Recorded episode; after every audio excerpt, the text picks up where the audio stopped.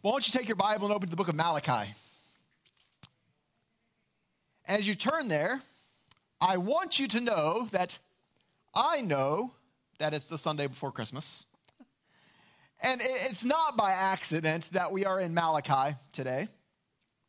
I am willing to admit it is not the most Christmassy book of the Bible. I'll concede that. But at the same time, it is a good place for us as we prepare our hearts for Christmas. And, and here's why. What I want to help us to see during our time in Malachi is that this book is a book about God's faithfulness to unfaithful people. It's a book in which God is coming to sinful people and showing them their sin and warning them about the consequences of their sin. But at the, at the same time, what we see is, is God's care for sinners. We have a reminder here in Malachi that while we sin, God has a plan to save sinners. That's what the book of Malachi is about. And isn't that what Christmas is about? It's about God's love for sinful people.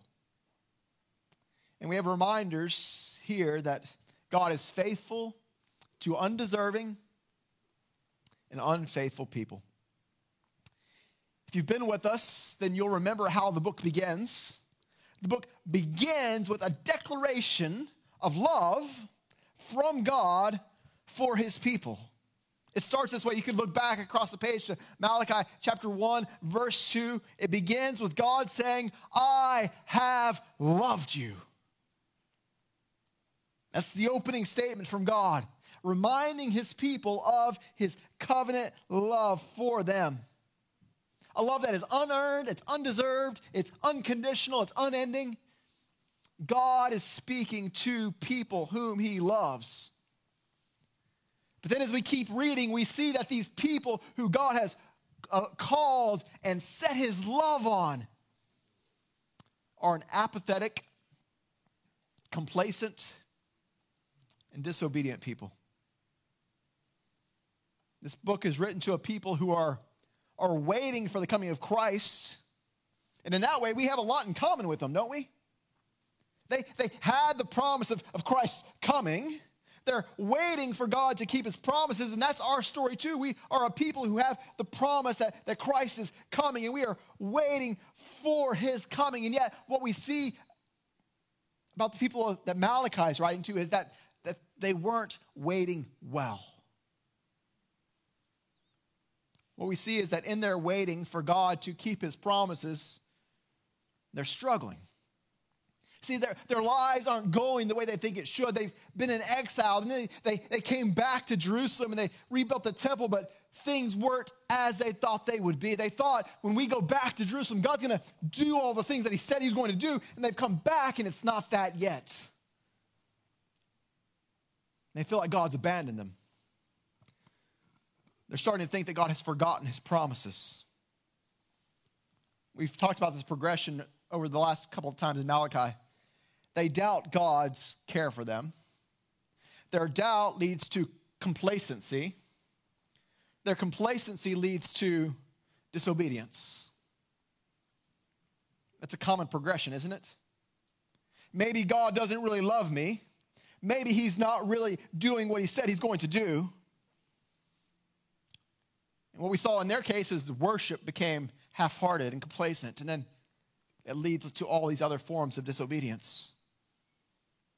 And so, what we see as we read through most of Malachi is he's pointing out the ways that they've been unfaithful. He's warning God's people about the, the consequences of their unfaithfulness. But at the same time, we have this thread that runs throughout the entire book reminders of God's love. Because why would he come to them and call them back if not because of his love for them? We have reminders in Malachi of God's faithfulness to unfaithful people. So, as we pick up this morning where we left off, we have God continuing to point out the ways that his people have been unfaithful.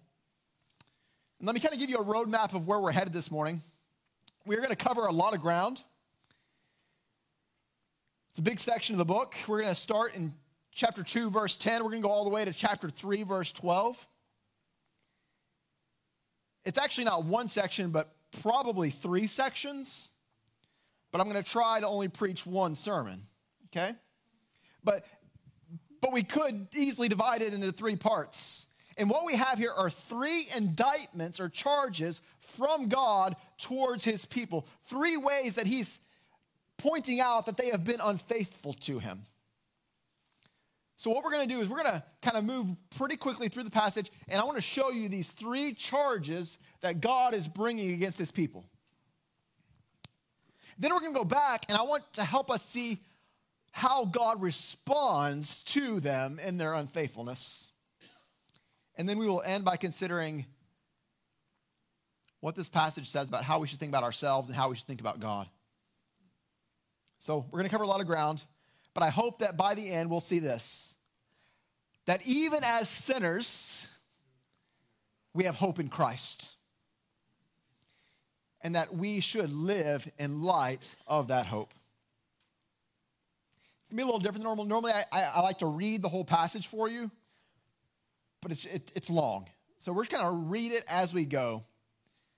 Like I said, we're going to start by looking at these three indictments, these charges from God. And so we'll start reading in Malachi chapter 2, verse 10.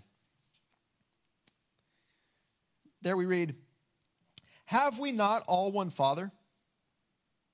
Has not one God created us? Why then are we faithless to one another, profaning the covenant of our fathers? Judah has been faithless, and an abomination has been committed in Israel and in Jerusalem. For Judah has profaned the sanctuary of the Lord, which he loves, and has married the daughter of a foreign God. May the Lord cut off from the tents of Jacob any descendant of the man who does this, who brings an offering to the Lord of hosts.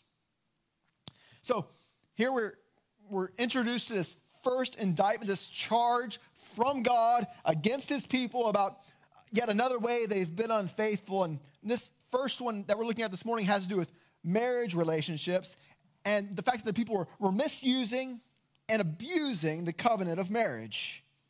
And it's happening in a couple of different ways. The first thing we see is that there are people who are marrying outside of the covenant community, which is something that God prohibited. If you know the Old Testament, you know that, that God had, had formed this people for himself. He'd made a covenant with his people. He had promised to save them and to bless them as a people. We see that highlighted in, that, in verse 10. Have we not all one Father? Has not one God created us? And we read that, we shouldn't read that as a, a statement about the, the fatherhood of all, that God's father of all. That's not what he's talking about here. And he's not talking about the fact that God created every person. This is specific to Israel. They're saying, as a nation, don't we have one Father? We all are, are His, and He created, He formed us as a people. But here's the problem there were some who were profaning that covenant. They are God's covenant people, but there were some who were profaning the covenant by going outside of the covenant community and taking wives from foreign lands. Verse 11 Judah has profaned the sanctuary of the Lord, which he loves, and has married the daughter of a foreign God. So instead of marrying women who are part of the covenant community, they're going outside of that community. And I'm going to say this probably a couple times today. We can't follow this all the way through. But I do want to at least say that this isn't about racism. It's not really about ethnicity. The sin wasn't necessarily that they were marrying women of other nations. The sin was that they were marrying women who worshiped other gods. They were marrying women who didn't know or love the one true God. And you see how that's a problem? They are God's covenant people. And then to start bringing in people into that, that, that don't know God, who don't honor Him, who don't see Him as God. And then they, they go on and they continue to live as if it's not a problem. He talks about the, the profaning of the sanctuary. I think this ties back into what we saw in, in chapter one, where they're, they're going to worship and they're bringing lame animals and blind animals for sacrifices. They're going into their worship in a way that's not honoring to God. And I think what's implied here is here's these men who are not being true to God. They're bringing in wives who don't know or honor God, and yet what are they doing? They're going to the temple, they're, they're worshiping, they're acting like this is normal. That's the first part of this indictment. He goes on, he says, verse 13, a second thing you do. Now, this isn't the second indictment, but the second part of the first one, so just don't get you ahead of us.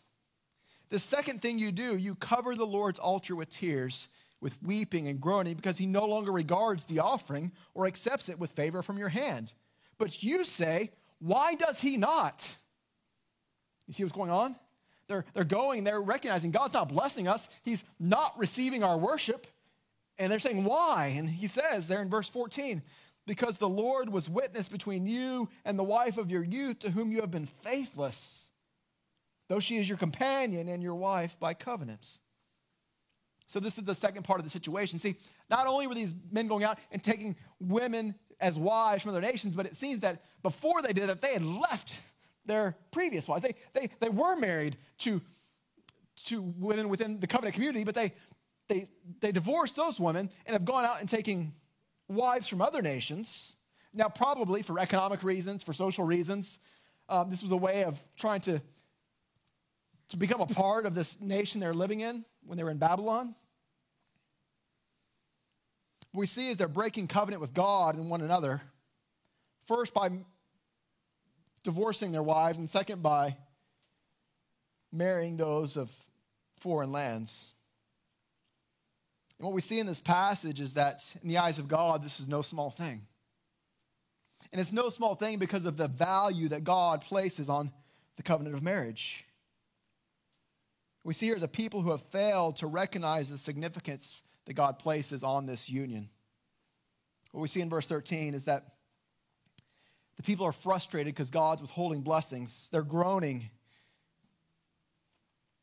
And the question is, why is God not showing them favor? And he says there, God's not pleased because you aren't keeping your covenant. These are vows that were made before God, binding two people together we have in verses 14 and 15, there are allusions to Genesis chapter 2. Remember, after God creates Adam and Eve, he says, Therefore, man shall leave his father and mother and hold fast to his wife, and they shall become one flesh. What he's telling us is that in, in marriage, this is more than a man made contract, it's a union formed by God. It's a, a union, first for companionship. We see that in verse 13. She is your companion. And then beyond that, she's your wife by covenant. He goes on, and we, we, we, see this in the context of the, the nation of Israel. He says this union was it's formed, it's companionship, it's a covenant, and it's for the purpose of godly offspring.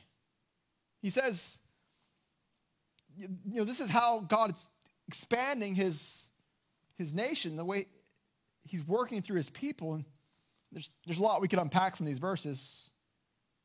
But just to summarize it, we see here the sacredness of the marriage covenant. The big idea here is that God created and designed marriage to be protected and cherished. But what we have are people who are misusing and abusing it, even discarding it. You see this repeated word throughout this section. I think it's six times. They're called faithless. So we come to verse 15 and we have this command. He says, So guard yourselves in your spirit, and let none of you be faithless to the wife of your youth. For the man who does not love his wife but divorces her, says the Lord, the God of Israel, covers her garment with his garment with violence, says the Lord of hosts. And then he repeats, So guard yourselves in your spirit, and do not be faithless we see is that God is clear about the value and the significance, the sacredness of marriage. But he's, he's, he's speaking to people here who, who are devaluing it, who are treating it like less than what it is. He's calling them out for their disregard. And so, again, this is the, the first charge. There's, there's a second one as we, as we keep reading, verse 17. You have wearied the Lord with your words. But you say, How have we wearied him? by saying, Everyone who does evil is good in the sight of the Lord, and he delights in them, or by asking, Where is the God of justice? Now, again, these are people who have come to the conclusion that God is not caring for them well. They were in exile, they felt the discipline of God, they've become probably bitter and frustrated. And so here's what's happening they're looking around and they're seeing that there are other nations that are prospering. There are people who have no regard for God that seem to be better off than them. And so this is their complaint. Verse 17 Everyone who does evil is good in the sight of the Lord, and he delights in them. You hear that complaint? It's the same kind of complaint we see several times in the Psalms. Why do the wicked prosper? And that's what they see here. It, it seems that everyone who does good, does evil is good in the sight of God. And yet here we are, as this is the implied thing, here we are as the people of God, and he doesn't seem to delight in us. That's the question where is the God of justice? Right? If, if we're God's people and they're not, how come they're being blessed and we're not? They're questioning God, doubting his justice and judgment. And then there's a third indictment. So the first being that they're misusing and abusing marriage. The second being that they're doubting God's character. They're doubting that he's just and that he will judge the wicked. And then a third one, starting in verse chapter 3, verse 7, says, From the days of your fathers you have turned aside from my statutes and have not kept them. Return to me, and I will return to you, says the Lord of hosts. But you say, How shall we return to you? God asks, Will a man rob God? Yet you are robbing me. But you say, How have we robbed you? In your tithes and contributions. You are cursed with a curse, for you are robbing me, the whole nation of you. Bring the full tithe into the storehouse, that there may be food in my house. Okay. Again, context is needed here. God calls his people out of Egypt. He gives them a law, right, that, that designates how they should live with one another, how they should live in relationship to him.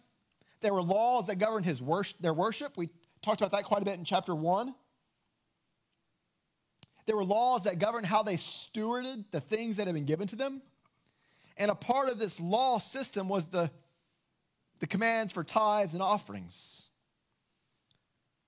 They were to bring part of their crops and to, to give them to God, to bring part of their herd and to give it to God. Part of everything they had was to be given back to God.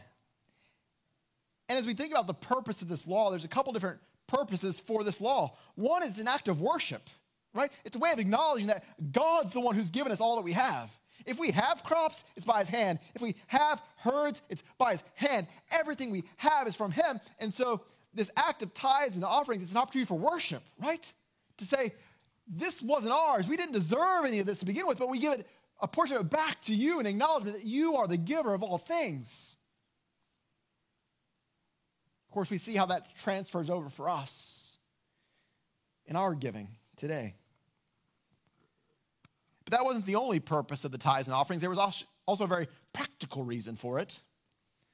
The tithes and the offerings were taken and used to support the temple, to support the priests and the Levites, and also to care for the poor and the needy in the community. We could go and read about this in Deuteronomy and Leviticus, that these tithes and offerings were the, the means that God used to support those who served in the temple and those who were in need.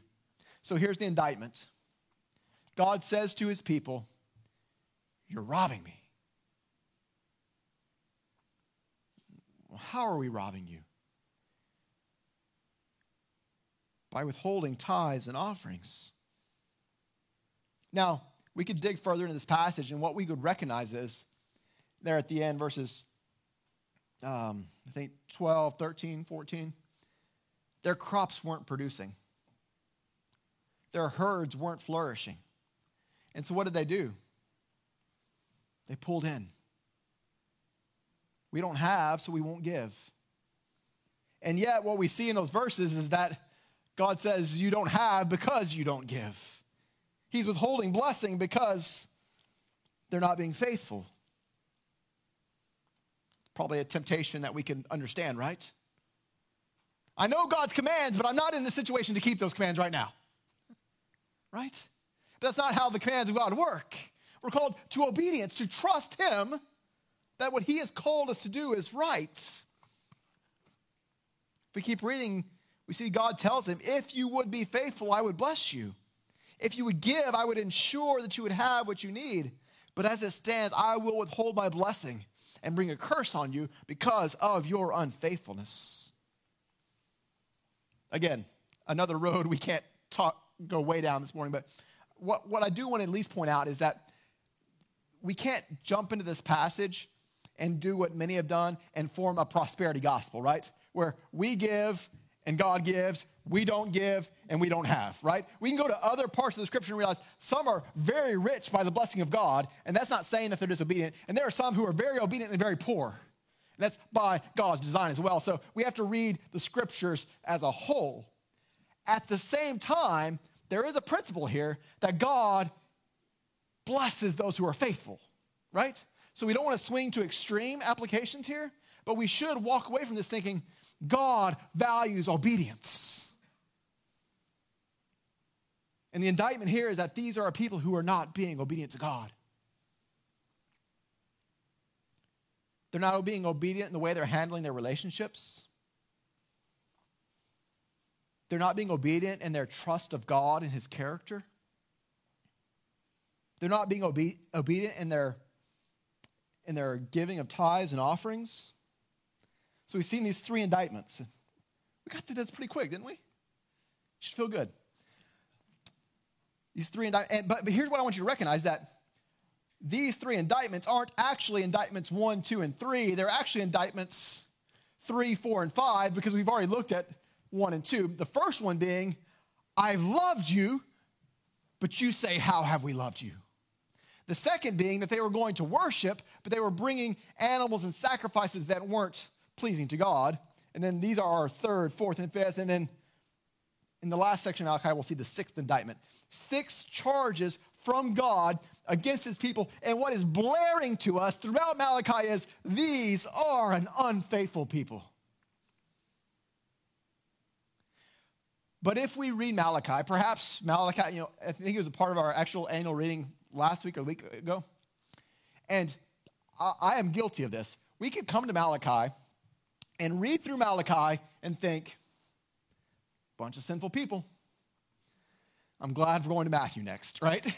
And all we could take from Malachi is these six indictments, this portrait of an unfaithful people. But if all we get from Malachi is the portrait of an unfaithful people, we have missed the point. This book, friends, is about the faithfulness of God to unfaithful people. I keep going back to the way the book begins because I do think it's a foundation that should carry us through the book. God, before bringing these charges against his people, starts the book this way I have loved you. Do you know how you can know that I loved you? I chose you and not your brother. He talks about Jacob and Esau. You're my people. I love you. And then we get this in chapter 3, verse 6. There's a central verse to our time together this morning, it's this one. For I, the Lord, do not change. Therefore, O children of Jacob, you're not consumed.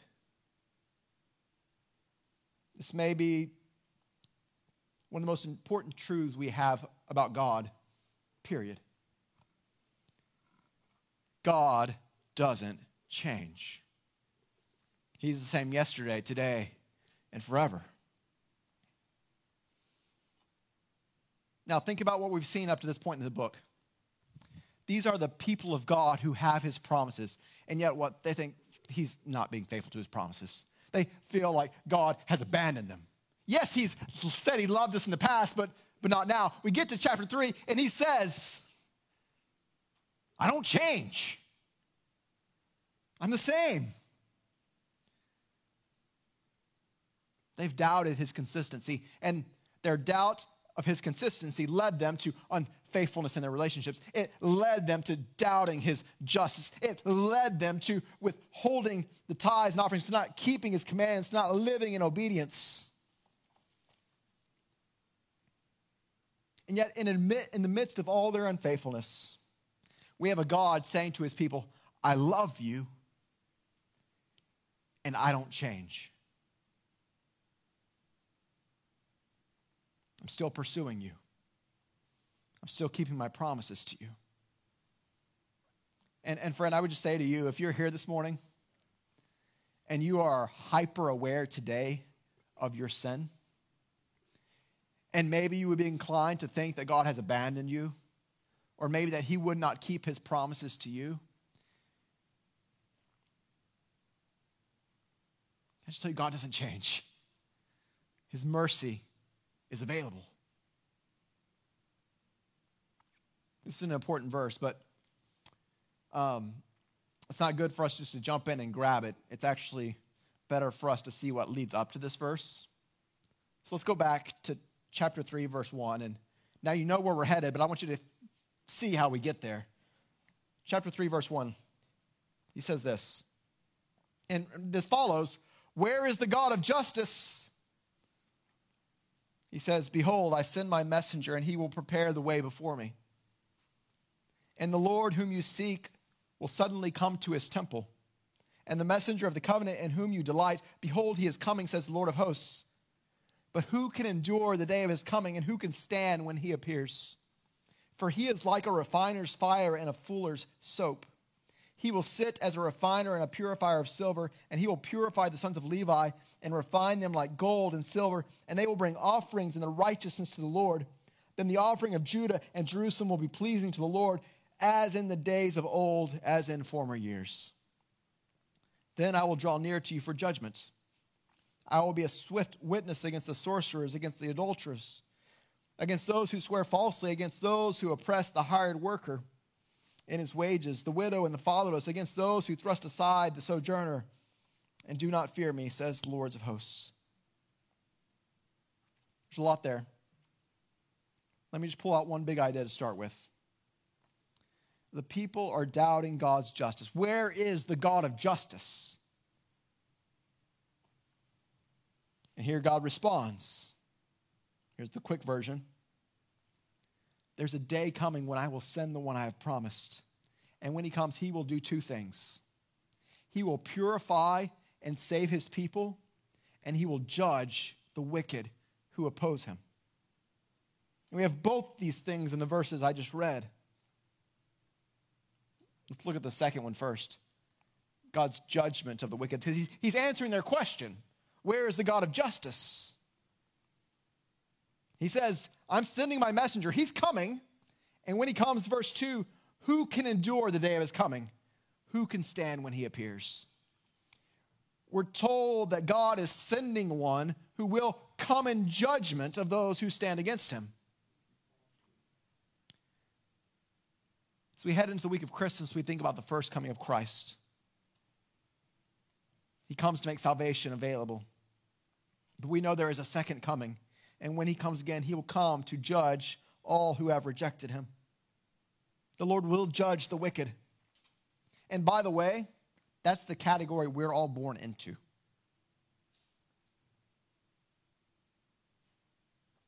And God's clear here about the nature and the extent of his judgment. He says in verse 5, I will draw near to you for judgment. I will be a swift witness against sorcerers and adulterers, against those who swear falsely, against those who oppress the hired worker in his wages, the widow and the fatherless, against those who trust aside, thrust aside the sojourner and do not fear me. It's a warning. A day of judgment is coming. So they're asking, is there judgment? He says, Yeah, I'm sending one. And when he comes, he will judge all those who oppose him. Then we get to verse 6. For I, the Lord, do not change. Therefore, you, O children of Jacob, are not consumed. This is the really cool part of Malachi. He's promising that one will come who will bring justice. But when he comes, those who are his will not be consumed. And what we see here, and maybe you already recognize it, are the prophecies here, starting in verse 1 Behold, I send my messenger, and he will prepare the way before me. And for those of you who know the scriptures well, you're thinking, that sounds familiar. That sounds a lot like Isaiah chapter 40, verse 3. A voice cries in the wilderness, Prepare the way of the Lord. Make straight the, in the desert a highway for our God. And Malachi 3 is talking about the same preparer of Isaiah 40. We know about 450 years after this, there's a baby born named John. We know him as John the Baptist, and we read in Matthew chapter 3. In those days, John the Baptist came preaching in the wilderness of Judea, Repent, for the kingdom of heaven is at hand. For this is the one who was spoken of by the prophet Isaiah when he said, The voice crying in the wilderness, Prepare the way of the Lord, make his path straight. And we know that Malachi 3 is talking about the same person as Isaiah 40 and Matthew 3, because in Malachi 4, where we'll be next time we're in Malachi, it makes this connection. Okay? John the Baptist being sent to prepare the way. Now let's keep reading. Malachi 3:1 Behold, I send my messenger, he will prepare the way before me, and the Lord whom you seek will suddenly come to his temple. The messenger of the covenant in whom you delight, behold, he is coming, says the Lord of hosts. So there's a first messenger who is John the Baptist, and then he says the Lord is going to come after him. He's going to dwell in his temple, the messenger of the covenant. And now this is a different messenger. We have three messengers now, okay? Malachi means messenger. John the Baptist is the messenger, and then there's the messenger of the covenants, who is Christ. And he's coming to do two things outlined here for us judging the wicked and purifying and saving a people for himself. And we get these verses two, three, and four that describe his coming. He's like a refiner's fire and a fuller's soap. Fuller means launderer, washer,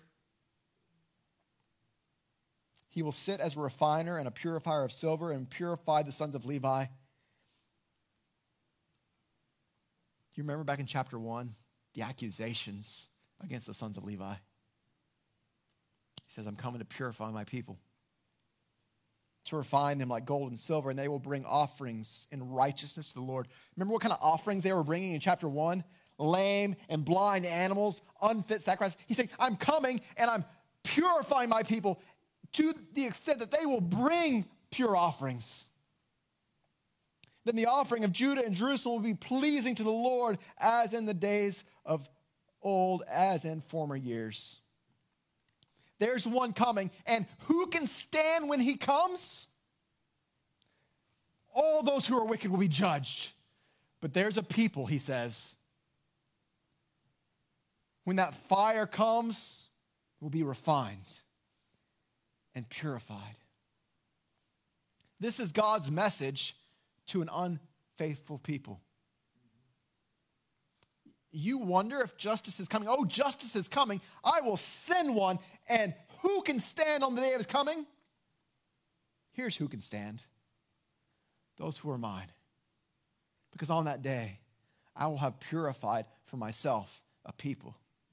It's the language of 1 Peter 1 he says there, In this you rejoice, though now for a little while, if necessary, you have been grieved by various trials, so that the tested genuineness of your faith, more precious than gold that perishes, though tested by fire, may be found to result in the praise and glory and honor when? At the revelation of Jesus Christ.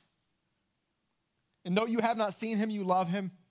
Though you do not see him now, you believe in him and rejoice with joy that's inexpressible and filled with glory, obtaining as the outcome of your faith the salvation of your souls. I love that passage. Peter says God is doing a work in his people. He allows hardship and trials, and they come, but they do a work of purification. And that's the promise of God in Malachi 3 to an unfaithful people. Yes, I'm here, and I love you, and I am just, and I will bring justice. Those who don't trust him will be consumed at his coming. But then there's another group who will not be consumed. Those for whom the fire of judgment is a fire of purification. And how can we know that he'll be faithful to save those who are his? For I, the Lord, do not change. Therefore, you will not be consumed. I have loved you, says the Lord, and I don't change.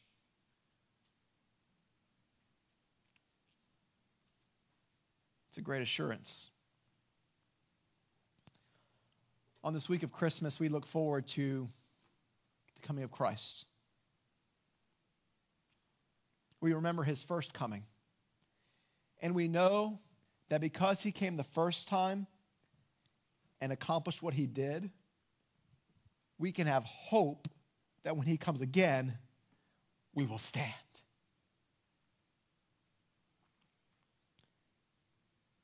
This is a Christmas sermon. right? What do we celebrate this week? We celebrate that because Christ came, when he comes, we will stand. We have hope. And friends, you don't deserve it because you're unfaithful just like these people. And so am I. We've been complacent in our worship, we've been unfaithful in our relationships. We've withheld from God what he is owed. We've questioned his character and doubted his faithfulness. And yet, God is faithful to unfaithful people. So, what do we do? First, friends, we should not keep sinning so that grace can abound. When we see his kindness, it should lead us to repentance. And so, as we work our way through Malachi, if you see yourself as that one who has questioned God's love, friend, repent. He'll forgive you. If you've become one who's complacent and bringing hypocritical worship, don't remain there.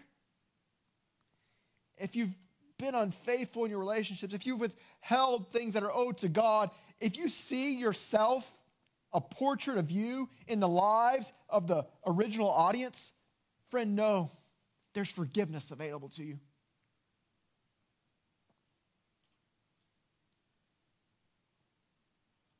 We can be forgiven. And that's the promise we have because God is faithful. As we read the indictments of this book, as we recognize there are so many ways that we're guilty of the same kinds of unfaithfulness, it should make us thankful that God is faithful to the unfaithful. This is our hope. This is what we celebrate this week. This is the hope that we must share. Praise God, He is faithful when we are not. He does not change. Let's pray.